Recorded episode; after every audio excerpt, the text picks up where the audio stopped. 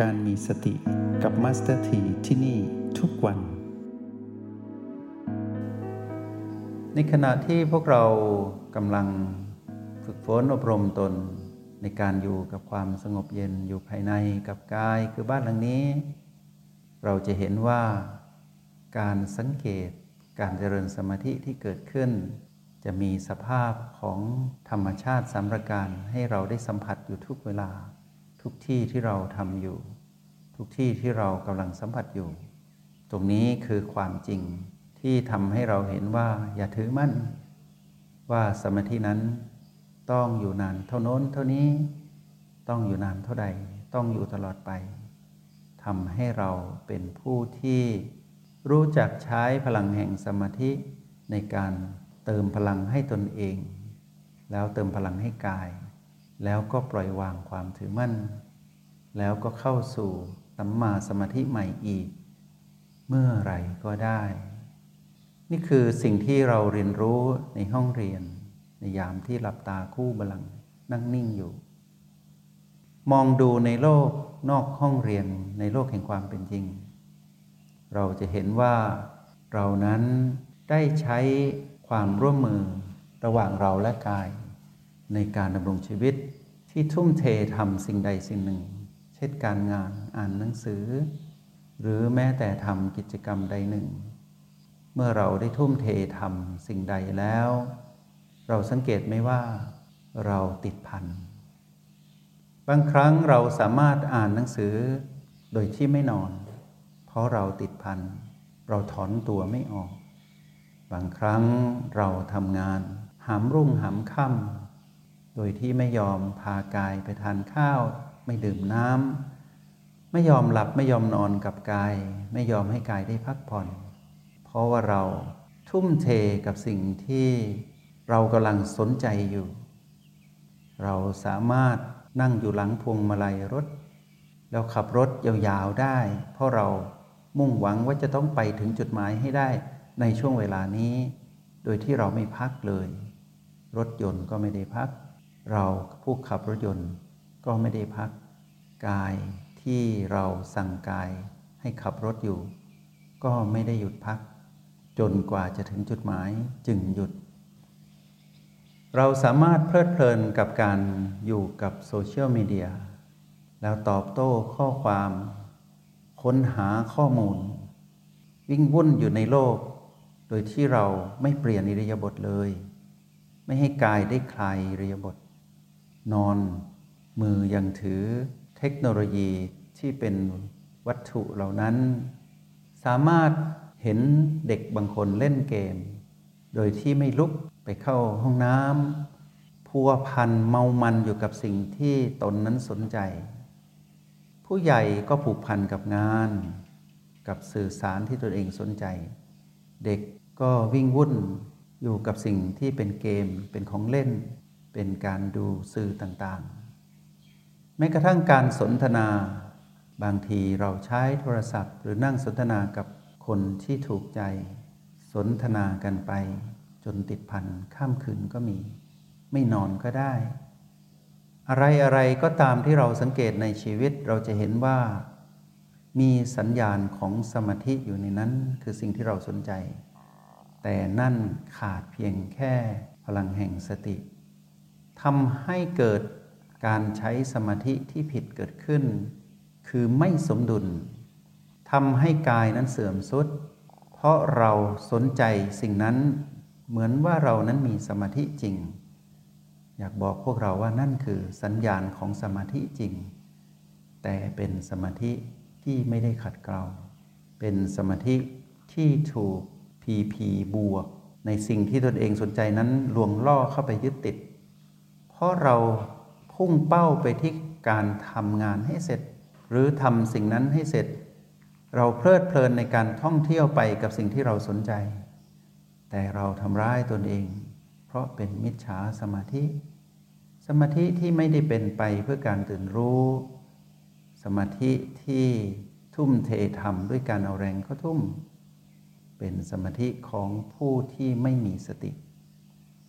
หากใครเป็นแบบนี้ไม่ได้ร้าย ไม่ได้เลวร้ายเกินไป ให้รู้ว่าเรานั้นเป็นผู้มีฐานแห่งสมาธิอยู่ เพียงแต่ว่าเป็นสมาธิที่ไม่ถูกต้อง เพราะไม่สมบูรณ์ ไม่สมดุล และไม่ถูกต้องตามคลองครองธรรม ความอุดมสมบูรณ์ของการมีสมาธิ ต้องมาจากการตื่นรู้ของผู้มีสติหนุน มือนดังที่ได้อธิบายให้พวกเราฟังในช่วงแรกของการอยู่ในห้องเรียน โลกแห่งความเป็นจริงนอกห้องเรียน เราก็ยังต้องอาศัยพลังแห่งสมาธิในการทำมาหากินในการดำรงชีวิตอยู่ เติมพลังสติเข้าไป แล้วพวกเราจะรู้จักพัก พวกเราจะรู้จักหยุด ว่าถึงเวลาแค่นี้ควรหยุดในการทำงาน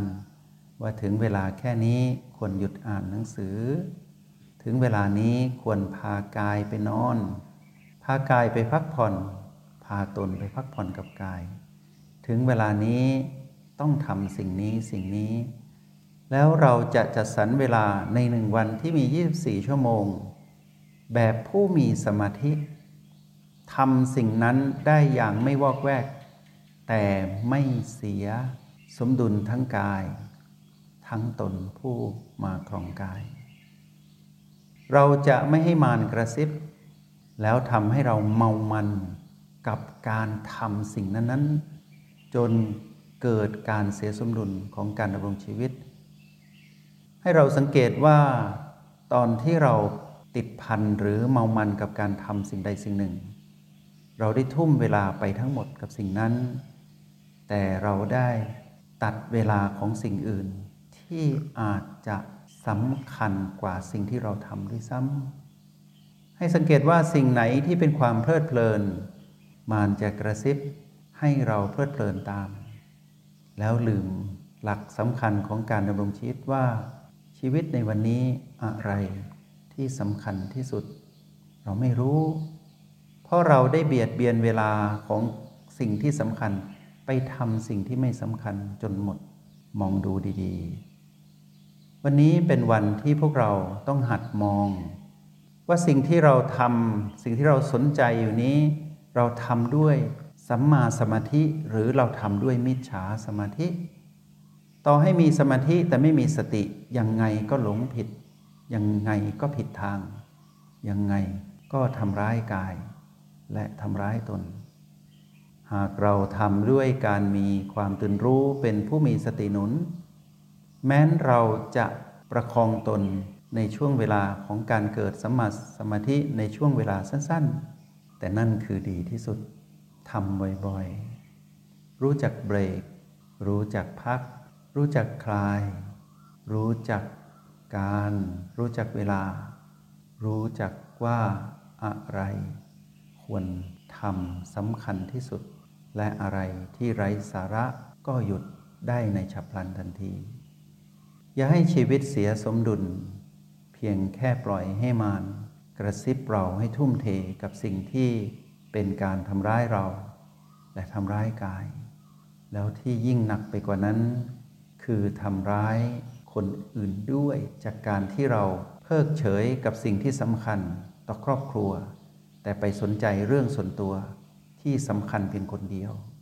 แล้วทิ้งทุกอย่างทำร้ายองค์กร เพราะงานที่ควรทำให้องค์กร นั้นมีความสำคัญมาก แต่เราไปสนใจกับเรื่องส่วนตัว ที่สำคัญน้อยกว่าองค์กร หรือเราได้ทำร้ายตนเอง จากการที่ไม่หลับไม่นอนไม่พักผ่อน แล้วทำให้องค์กรเสียงาน เพราะเหตุเรา นั้นป่วยกายนั้นป่วยเรานั้นป่วยตามกาย แล้วทำงานไม่ได้ เช่นนี้หรือคือการดำรงชีวิตที่เรา จะกระทำวันนี้อยากให้พวกเราได้มองดูการลงมือทำว่าเราทำด้วยสัมมาหรือมิจฉา สัมมาคือมีสติ มิจฉาคือขาดสติ บริหารชีวิตให้เป็น ต้องบริหารจากภายในสู่ภายนอก แล้วสิ่งที่เราทำได้จากภายในขยายสู่ภายนอกได้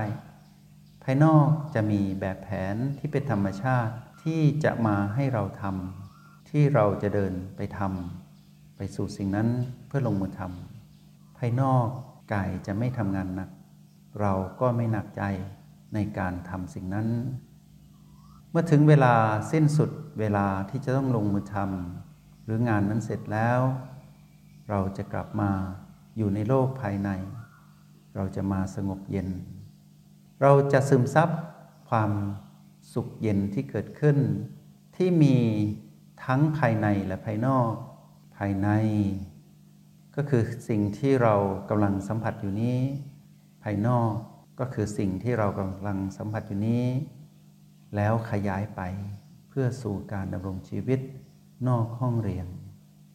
พวกเรารู้ไหมว่า ธรรมชาติของการเกิดมาเป็นคนนั้น ทุกคนมีสมาธิมาแต่เดิม แต่หลงไปตามเสียงกระซิบของมัน จนกลายเป็นว่า ใช้พลังแห่งสมาธิในการดำรงชีวิต จนกายนั้นเจ็บช้ำระบม แล้วก็เสื่อมสมรรถภาพของการดำรงกายให้แข็งแรง แล้วเราก็กลายเป็นผู้เสียสุขภาพจิตด้วย